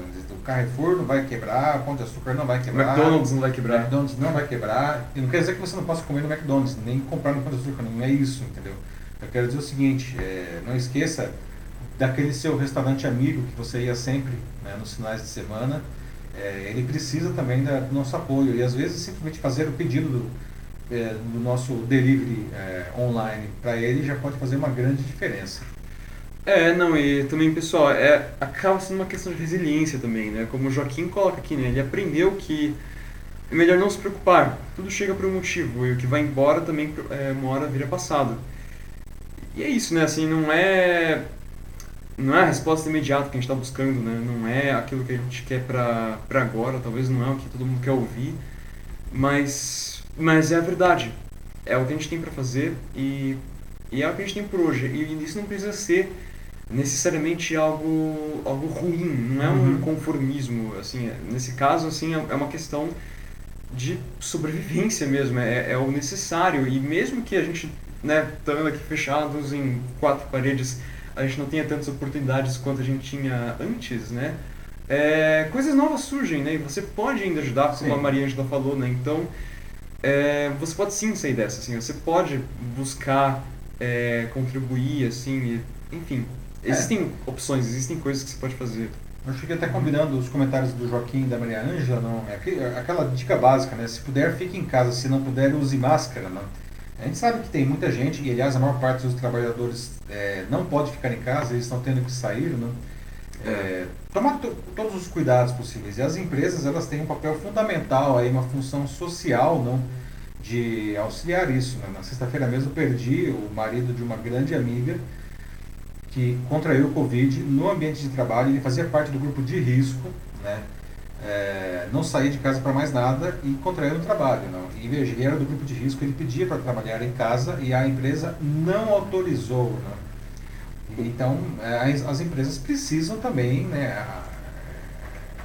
enfim, fazer valer aí o, o, seu papel social. Né? As empresas elas são entidades vivas dentro da sociedade em que elas estão. Ninguém pode se furtar disso daí. Ah, por outro lado, é, mesmo que você, enfim, tenha que sair para o seu trabalho, e ok, né, vamos trabalhar então nesse caso, mas em outras situações, né, é, no caso de lazer, por exemplo, né, não saia de casa, tá? a gente não precisa ir para aquela festa clandestina, é, não precisa, enfim, lotar as praias, como aliás a gente até falou é, só aqui pensar no nosso agora, cara, é, no nosso último debate. Então, a gente precisa que veja esse feriado, né, tá tudo errado. Tudo errado. É, e não é uma visão carola, não sou chato, não quero ser chato, não quero jogar água na festa, mas é, gente, é 4 mil mortes por dia, ok? 4 mil mortes por dia. Mais de 300 mil já, mais de 320, é, 320 mil. mil né? Daqui uhum. a pouco a gente vai ter 330 mil, a gente vai chegar aí, não, enfim. Ah, infelizmente o Brasil vai chegar inevitavelmente a meio milhão de mortos. Né? Alguém tem dúvida disso daí? Não? não é uma questão de ser chato, é uma questão de realmente fazer aquilo que é certo é. agora. Então. Uhum. Enfim. É, o último comentário aqui, antes que a gente passe para o uhum. quarto. É, o Carlos Clara ele diz aqui né, de que né, todo mundo está aqui no, no, limite, né, mas também tem muito jogo sujo nessa história. Opa, e como? Uhum. O Ministério da Saúde entrega vacinas e vacinas é, muito menos conforme a entrada. Esses políticos estão vacinando seus companheiros, né, tipo, principalmente nos estados com menos monitorização é, fala né, que a gente tem que tomar atitudes agora mais severas de punição para isso. Ele diz que tem amigos lá no Nordeste, assim, que é, tem 40 anos, que já foram vacinados, e ele com 62 é, ainda não. E a gente não tem o menor controle disso. E por quê? É, pois é, né, Carlos? É, isso daí, né, o, o, enfim, o bom e velho jeitinho brasileiro, não. É, infelizmente isso faz parte, é um traço muito indesejável da nossa cultura. Né? Quem pode mais né, é, ganha mais. Né? Tem inclusive uma outra discussão que está acontecendo nesse momento, se empresas poderiam comprar, bom, essa discussão vem desde janeiro, será que as empresas podem comprar vacinas para vacinar os próprios funcionários? Não. Em um primeiro momento o governo disse que não, agora o Bolsonaro está dizendo que ok, talvez isso seja interessante e as empresas vão poder fazer isso. Né? E, assim, todos os, ah, enfim, os especialistas da área da saúde, eles são contrários a isso daí, porque, primeiro porque isso é antiético, né? Ou seja, é, mais uma vez, no Brasil, quem tem dinheiro né, vai, enfim, é, passar na frente do resto da população. Né? Quem tem que ser vacinado primeiro é quem precisa ser vacinado primeiro, que são as pessoas que estão nos grupos de risco ou, enfim, que desenvolvem funções que são particularmente expostas ao vírus. Não é pelo fato de uma empresa ter dinheiro que ela vai praticamente furar a fila, não, e vacinar aí, enfim, seus funcionários que não fazem parte de nenhum desses grupos, né? Ah, só porque eles têm dinheiro, não. Mas eu acho que isso não vai acontecer, né? Porque todos os fabricantes já declararam que enquanto eles não conseguirem cumprir a entrega, as metas de, de, de vacinação para todos os governos federais do mundo, eles não vão vender para particulares. Então acho que isso realmente não vai acontecer. Mas o que o, o Carlos traz aí é uma, é uma preocupação muito legítima mesmo. Né? É. Vamos pro próximo então. Vamos para o próximo assunto. Atenção pessoal, agora são 10 e 5 né? Vamos para o nosso quarto é, tema. Né? Vamos debater sobre crise diplomática formada em torno da, justamente dessa péssima imagem do Brasil nos últimos dois anos em torno de proteção ao meio ambiente. Né? Talvez vocês se lembrem que ainda durante a campanha presidencial americana, o então candidato Joe Biden, né, ele prometeu organizar uma bolsa de 20 bilhões de dólares para ajudar a proteger, proteger a Amazônia. Né? Mas isso só se o Brasil melhorasse a péssima proteção que ele estava dando às florestas. No caso contrário, o então candidato prometeu retaliações comerciais. Né? E na época, até, talvez você se lembre, o Bolsonaro ele disse, né, ele deu um escárnio, né, falou ah, que o Brasil responderia com pólvora não, a essa os Sim, Estados Unidos. Não, teve toda uma tensão no momento que ele disse isso, porque é. com pólvora estava praticamente, parece que, chamando Biden para é. uma briga. E aí, né, imagina só, né? É, e aí, eu, aliás, a gente retorna até o nosso primeiro debate aí das Forças Armadas, não? Será mesmo que os comandantes das Forças Armadas brasileiras iriam declarar guerra aos Estados Unidos? Não, Exato. Não, ele dificilmente, assim, duvido que ele tenha consultado os caras, né? Ah, será que eu não, posso... Né? falar isso não, ele falou isso da, da boca para fora. Lógico, né? Uhum. É só para manter a base ideológica, é, enfim, inflamada, né? Bom, o Biden venceu a eleição, né? tirou o amiguinho do Bolsonaro da Casa Branca e agora a promessa parece estar se concretizando. Algumas semanas, o Bolsonaro, inclusive, tinha exigido dinheiro dos Estados Unidos, disse que ia lá né, por encontro da, da cúpula do clima que ele foi convidado para exigir dinheiro dos Estados Unidos para proteger o meio ambiente. Né? E a resposta veio agora, nesses dias, né, da diplomacia americana. Né? O Brasil só receberá dinheiro depois de demonstrar medidas concretas no combate ao desmatamento e às queimadas. Né? E detalhe, os resultados devem aparecer ainda nesse ano. Caso contrário, a administração Biden não apenas não enviará dinheiro, como ainda pode sim adotar as, as prometidas retaliações. Né? Que já seria, como a gente já falou agora aqui, né, há pouco, primeira vez na história que a gente ia sofrer retaliações por questões ambientais. Né? Uhum. Ah, e aí eu já deixo algumas perguntas aqui, pessoal. Na opinião de vocês, não? Os Estados Unidos podem exigir isso do governo brasileiro? Né? Porque, afinal de contas, esses caras estão exigindo isso da gente. Né? Isso de alguma maneira afeta a soberania nacional? Não? Os outros países, será que eles estão exagerando? Não? Enfim, porque o governo brasileiro não continua dizendo que está protegendo as florestas, que está tudo bem aqui. Né? Por outro lado, se você acha que a coisa não anda bem, não? É, qual a disposição do governo brasileiro de realmente tomar aí as enfim, medidas eficazes para isso daí? Né? E, e, qual a chance de a gente sofrer essas retaliações? Não? Qual o impacto que esse negócio pode ter na, na gente? Né? Bom, o fato é que o Departamento de Estado americano convocou jornalistas brasileiros para uma teleconferência nessa segunda, transmitida lá de Washington, com um diplomata americano que pediu para se identificar apenas como integrante do Departamento de Estado, né? e, o, e, o, recado foi bastante duro. Né? Segundo ele, abre aspas, queremos ver coisas tangíveis contra o desmatamento ilegal e queremos ver uma diminuição real ainda esse ano, não esperar 5 ou 10 anos. Fecha aspas. Foi bem duro. Segundo o diplomata, o governo americano sabe que a forma de agir é uma decisão soberana do Brasil, mas sugere que eventuais sanções não estão descartadas. Mas esse não seria o ponto de partida da conversa. Tá? É, ainda assim, né? A Casa Branca tem frisado, no entanto, que o Brasil pode perder investimentos né, e espaço para suas exportações se não mudar de posição, já que muitos governos e empresas têm buscado fazer contratos com países alinhados com os compromissos ambientais. Né? O Brasil tem dito explicitamente que espera que nações ricas, como os Estados Unidos, aliás, ofereçam contrapartida financeira pelo compromisso de preservação da Amazônia. Né? E a equipe de Biden considera que há algumas frentes de apoio. Né? A primeira, através de parcerias pontuais, auxílio técnico usando a USAID, né? que é um órgão do governo americano para distribuição de ajuda externa. Né? A segunda é um pagamento com base em resultados. Né? E aí, de, novo, o diplomata disse, abre aspas, né? se o Brasil puder reduzir o desmatamento e puder demonstrar que é um mecanismo eficaz para evitar o corte de árvores, então haveria pagamentos da comunidade global Pagamento sobre resultados, né? Não pagamentos adiantados, mas sim quando virmos as mudanças. Fecha aspas. Ou seja, eu pago depois que o serviço estiver feito, É, não é. antes. É, parece aqueles negócios, né, de que a gente vê aqueles cartazinhos de, de Pai de Santo, né, pagamento depois de resultado, né? Enfim, Aham.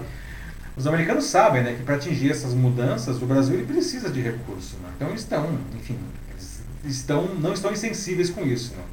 Nos bastidores, o governo americano demonstra que os sinais enviados pelo Brasil ainda são insuficientes para inspirar confiança. né? E desde que o Biden tomou posse, não, o governo brasileiro ele tem sido pressionado a assumir uma agenda ambiciosa e concreta de proteção da floresta amazônica. O Biden falou no assunto durante a campanha eleitoral, como eu já disse, não? E agora está trazendo à tona aí o tema né, para ser discutido. Não? Então, pessoal, na opinião de vocês, os Estados Unidos podem exigir isso? Aliás, os Estados Unidos ou qualquer outro país pode exigir esse tipo de coisa do Brasil? Não? Ou esse negócio, enfim, é, é problema da casa, isso é soberania nacional, não? Enfim, isso está sendo exagerado. Como que vocês veem todo esse negócio aí, essa chance de retaliação? Como que seria isso pra gente, pessoal? Bom, é, começando com um comentário aqui, né, é, curto da, da Lídia Ribeiro de Almeida, né, mas acho que é, é algo que várias pessoas aqui dos comentários estão pensando, né, é, me faltam palavras para descrever a péssima gestão desse governo. Pois é, Lídia, né? Pois é, é o negócio tá, tá delicado, não? E, e é querer tapar o sol com a peneira, realmente, em alguns casos, não? É, os dados do próprio governo demonstram que a coisa não anda bem, não? Não, não, não mesmo. E é, em relação a, a- ao que foi dito, né, o, o governo ainda não se manifestou muito, né. Não, é, ele disse, enfim, agora tem, a- tem a cúpula do clima que vai acontecer agora no final de abril, né? O, o governo brasileiro foi convidado, não, não se sabe se é o próprio Bolsonaro que vai ou se ele vai enviar alguém. Vale dizer também que o Ricardo Salles, que é o ministro do Meio Ambiente, aquele que disse que ia, que o governo devia aproveitar a crise da, da, da Da Covid-19 pandemia, para passar, pra passar a boiada, não? E, Naquela reunião ministerial Naquela que- famosa e infame reunião de ministerial de 22 de abril do ano passado, né? em que, enfim, o Brasil ficou chocado com as coisas que foram ditas e como foram ditas, né? e, e a contribuição do Ricardo Salles foi, vamos passar a boiada aí na parte ambiental, porque ninguém está olhando para isso agora. O Ricardo Salles é outro aí que, o, o- enfim, que a sociedade, o, o mercado já está pedindo a cabeça há muito tempo e ele está resistindo. Aí Vamos ver até quando que ele resiste, né?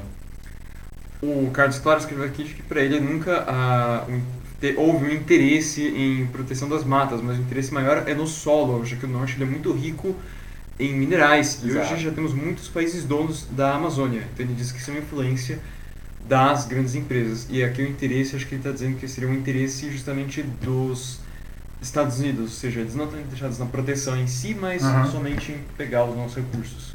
É, esse é um bom ponto, Carlos, né? E é uma discussão antiga isso daí, não? É...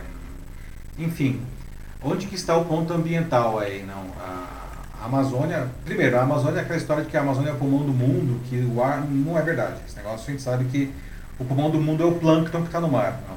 Mas a Amazônia tem um papel fundamental para o mundo inteiro, que é o equilíbrio do clima, não? Por incrível que pareça, a Amazônia é um dos pontos chaves que determinam o equilíbrio do clima no mundo todo. Então existe um interesse legítimo aí de, de muitos países é, em, em proteger o ecossistema. Por outro lado, também existem interesses de empresas de diversos países, inclusive dos Estados Unidos, na biodiversidade da Amazônia. Né? Ah, os caras, enfim, sabem que aquilo lá é uma mina de ouro de biodiversidade, inclusive para conseguir novos, novos remédios e tudo mais. Não? Ah, do lado interno do Brasil, eu acho que a questão do solo não é, acaba sendo mais interesses é, de brasileiros mesmo, né? de empresas brasileiras, sem falar dos grileiros e tudo mais. Não? Uhum. Fora a questão do agronegócio. Agora, é claro, também existem casos de empresas, tanto do, de mineração quanto do agronegócio, é, que têm é, capital estrangeiro. Né? Então, isso também é outra história. Né? Então, eu acho que sim, existe aí um interesse de governos é, de proteger o ecossistema, mas de empresas internacionais em explorar os recursos da região. Né? É, continuando aqui, né, o Denis fala, né, ah, uai, a história se repete, né? Uai. É, é, Portugal, Inglaterra, agora apenas mudou o país. O Brasil, né, é, é que tá nessa, toda essa história de soberania nacional, assim, claro que a gente tem que tomar as nossas próprias decisões, né, a gente, dentro do nosso território, a gente tem os nossos próprios, é, nossa própria autoridade, mas sempre que a gente cai em um assunto que envolve é, qualquer tipo de disputa, assim, ou discussão que envolva a comunidade internacional, é, ao contrário do que o Bolsonaro parece pintar, né, é, o Brasil, na verdade, nunca teve uma participação muito grande nessas coisas, assim. Talvez, geralmente mais como mediador, assim, na época em que o Brasil ainda era muito bem visto, né, pelo, é, pelo, pelo mundo lá fora, né, justamente porque era um país que, em geral, tinha relações boas com praticamente todo mundo. Sim. É, mas não era aquele que tomava as decisões. E hoje, né, nem mesmo para mediador a gente está sendo mais chamado direito. É. Então, é, assim, a gente sempre foi como um, um subalterno, né? No... Eu não sei, enfim, uhum. o governador de Rio Branco aí, não, ele deixou um legado diplomático importantíssimo, né? O Brasil realmente é um país que sempre foi respeitado internacionalmente. O passaporte brasileiro sempre foi muito valorizado lá fora, né? Mas talvez o que o Denis esteja se referindo aí mais são as, a, os centros de influência não, do Brasil aí, né? No uhum. caso, os países que nos influenciam, não? Realmente, em primeiro lugar, não, foi Portugal, depois, enfim, até pela própria questão da colonização, né? e na, na época do Império também, na, na, primeira metade do século... Bom, aí no final do século, do, do século XIX, aí no final do Império, a Inglaterra era o país mais importante do mundo, e aí, por uma questão cultural, na primeira metade do século XX, a influência forte veio da França, né? Não sei se a Natasha está nos assistindo hoje aqui. Tá sim. Tá? Então, oi, Natasha, né? Nossa amiga professora de francesa, professora de francês. E mais recentemente, principalmente é, partir dos anos 50, o centro de influência né, foi os Estados Unidos. Né? É, o Denis está correto em falar que a gente está sempre enfim, sendo levado aí, né, de, um, de um centro de influência para outro. Né? Sim. Né? A Lídia Ribeiro apareceu aqui de novo, ela diz que o Brasil não tem apresentado políticas contra o desmatamento e a ordem do Ricardo Salles já mais do que passou. E é, eu até fiquei pensando numa coisa quando li o comentário da Lídia, né? Será que o Centrão, alguma hora, ele vai pensar em tirar o Ricardo Salles da mesma forma que eles tiraram o Ernesto Araújo? Então, eu acho que vai depender agora que tem essa história aí da, do, dos Estados Unidos, se realmente essas ameaças se comprovarem, não. É, o Centrão pode começar a se mexer nesse sentido também. A questão é, o Centrão ele vai se mexer quando alguma coisa é, atrapalhar os seus próprios interesses, não enquanto eles não, enquanto o Ricardo Salles por algum motivo não atrapalhar os interesses do Centrão, ou o Ricardo Salles ou as suas ações, eles não vão pedir a cabeça dele. Mas por outro lado, não, é, a sociedade já, os mercados, os empresários já estão pedindo a cabeça do Ricardo Salles há muito tempo. Né? Mas é que o Ricardo Salles, assim como era também Ernesto Araújo, o Ricardo Salles é um queridinho do Bolsonaro né? pela questão ideológica. Né? Então o Bolsonaro ele vai resistir o quanto puder aí a demissão do, do Ricardo Salles. Né? Sim, sim. O Centrão poderia tentar fazer isso por um ganho político, né? Porque é. justamente como a boa parte da sociedade já não gosta do Salles, né? Pela, pelo que ele disse antes, né? E, enfim, pelo, pela forma é, pobre como ele está tratando a, a Amazônia. É, se o Centrão tirasse ele, eles certamente teriam um certo ganho em popularidade. É, é, então, Poderia ser uma jogada. É, pode ser, pode ser. Enfim, uhum. até agora é, o Ricardo Salles ele está sendo cozido em fogo baixo, né, digamos assim.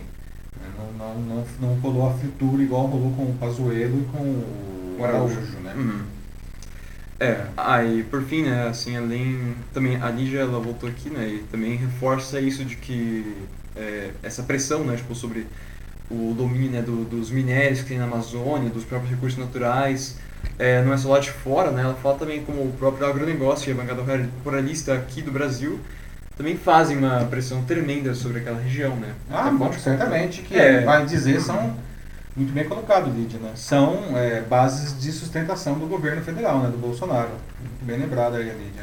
Exato, então não é só né, o, o inimigo de fora que a gente tem que se preocupar, não. Tem, a gente tem vários vários problemas aqui dentro já. Dormindo com o inimigo, né? Como uhum. diria Dennis Castro nas suas referências lúdicas, dormindo com o inimigo aí, história de um filme aí com a Julia Roberts. não me lembro quem que era o marido dela no filme, se você lembrar aí deles, não sei.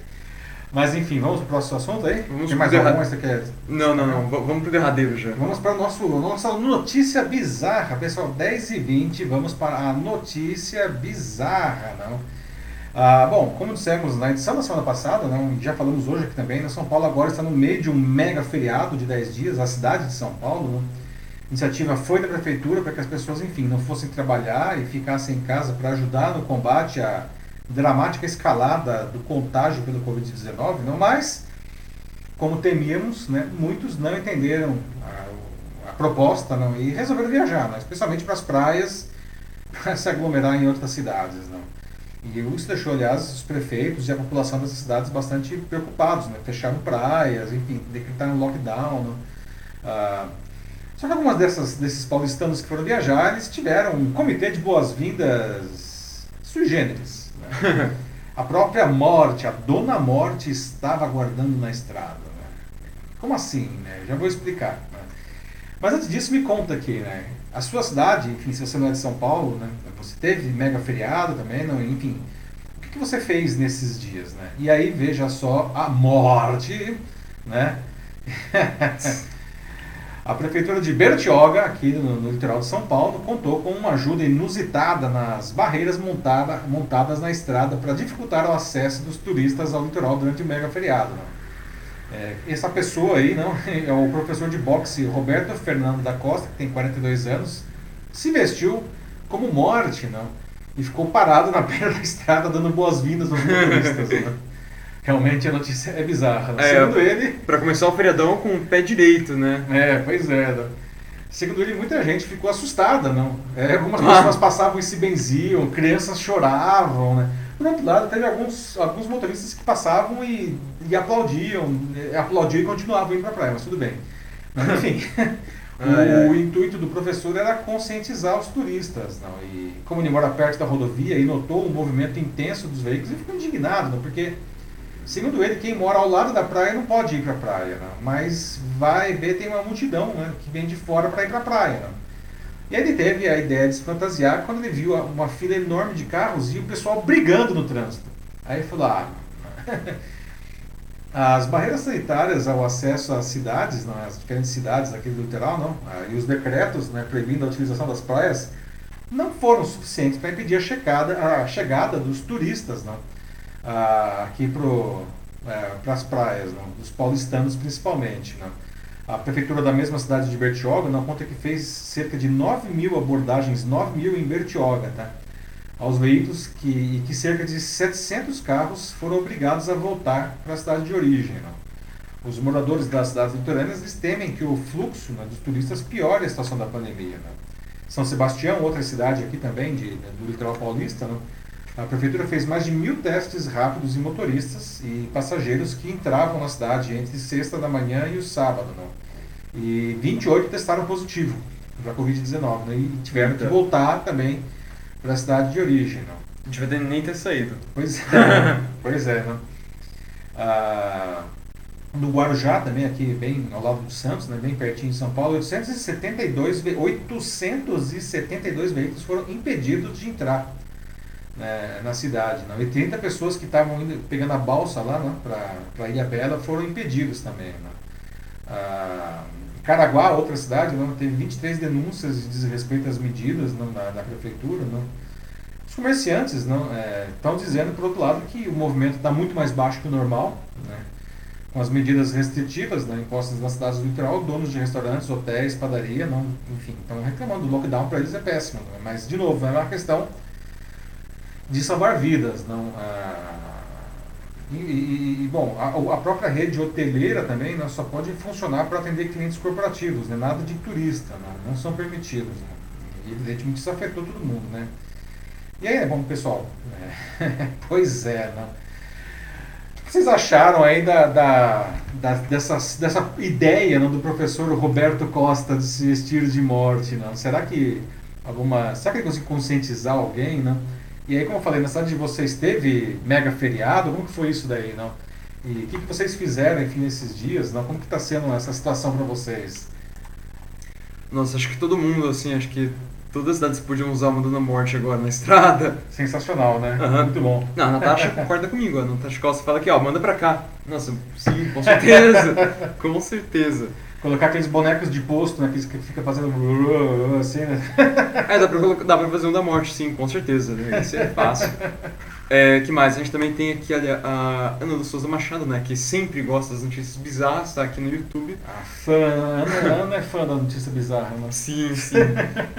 E ela fala, né, ah, só, só assim mesmo, né? E nem, nem assim, né? O povo sem consciência Só total. assim mesmo e nem assim, né? Não, o pessoal chega, né, tipo, tem as, as pessoas que se benzem, né, que, as crianças que choram, e o pior são as pessoas que vão lá e aplaudem e, continuam indo pra Ah, praia. muito bom, muito bom. Tchau pra você, tô indo pra praia. É, nossa, não, é o, o total, assim, falta de consciência Pois mesmo. é.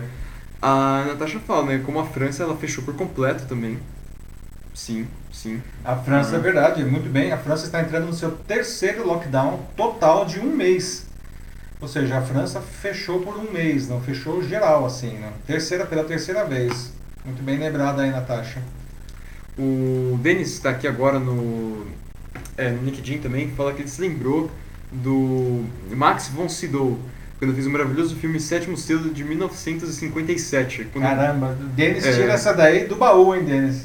Continua, continua. quando Max faz um, persona faz um personagem que enfrenta a peste negra, quando a morte chega perto, é, perto dele. E Max propõe uma segunda chance, uma partida de xadrez com a morte. Olha o xadrez aparecendo de novo. O xadrez apareceu várias vezes hoje aqui. Sim, não, assim, acho que desde que eu vi o Gambito da Rainha lá, né, faz o que, uns dois, pouco mais de dois meses agora, né, nunca mais parei de ver xadrez. Xadrez tem em todo lugar agora. Xadrez virou pop, gente. Xadrez é pop. Aliás, não sei se dá pra ver aqui. Deixa eu ver aqui, ó. Ali tem o tabuleiro ali atrás, ó. Sim, não, desde que que a gente começou a jogar, virou decoração da sala, fica na mesa agora o tempo inteiro. É, a Lídia Ribeiro de Almeida está aqui mais uma vez no LinkedIn, ela fala que também mora é, próximo a uma rodovia, né, é, no interior, e está muito movimentada. Cidades como é, Boituvá, Tatuí... Boituva. Boituva, perdão. Boituvá não, Boituva. É, Ta- é, Tatuí, é, Araçoiaba da, é, da Serra, Serra da Serra. ficam lotadas. Então, é. É, tem o pessoal que prefere a praia, tem o pessoal que prefere o campo, né? E realmente tem o fluxo aí é grande. é- Pois é, Lídia, não. Salve-se quem puder, salve-se quem puder, porque a Dona Morte tá solta aí, tá na estrada, tá na estrada. A Mila Kodato também está aqui agora com a gente no, no Oi. Mila. Fala que ela mora em Ubatuba, a poucos metros do mar e é semana sem ir à praia. E os moradores bloquearam a rodovia, mas não viu ninguém fantasiado. Impactante. Pois é, ninguém foi. Mas é boa ideia, hein, Mila, não. A Mila é realmente de Ubatuba, não. É da praia lindíssima aqui do, do, do litoral do- de São Paulo, não. É. É. Concluímos. Aí tem mais algum comentário aí, Matheus? não, acho que Encerramos hoje a é nossa só. notícia. Ah, 10h28, estamos completando aqui uma hora e meia de programa, não? E muito bem, então é isso. Obrigado aí, pessoal, a todos vocês. Mais uma vez, um debate ótimo, não? É engraçado que já de algumas edições para cá, né, Matheus? O, o Jornal da Live que era de uma hora, não? Mas como o debate está sendo tão bom, ele está durando é, uma hora e meia, não? E agora pessoal- que é até as 10h30 mesmo. é, e o pessoal tá. O pessoal tá ficando. Então, muito obrigado aí pela participação de todos. Não, realmente, é, o Jornal só acontece com a participação de vocês. Infelizmente não é possível a gente ler todos os comentários, mas é, deixem, tá? Mesmo que seja que vocês estejam vendo o vídeo gravado aí, não? É, deixem os comentários que depois eu vejo, eu leio todos os comentários, tá? É, e isso é muito importante para a gente melhorar nosso trabalho. Então, agradeço novamente. Amanhã, sexta-feira, santa, não, feriado, onde não está sendo feriado, amanhã é feriado para valer para todo mundo, né? Então, bom feriado para vocês aí, bom bacalhau para quem é de bacalhau, bom ovo para quem é de ovo. Né? Mas o fato é, se cuidem, bom feriado, bom fim de semana e até quinta-feira que vem com a edição 63 do Jornal da Live, na quinta-feira, às 21 horas, né, no LinkedIn, no YouTube e no Facebook. Pessoal, um abraço para todos, até mais, tchau, tchau. Sim, bom, é isso aí, gente. Obrigado por nos acompanharem até aqui. E até semana que vem. Tenham uma boa noite e se cuidem. Tchau. Até.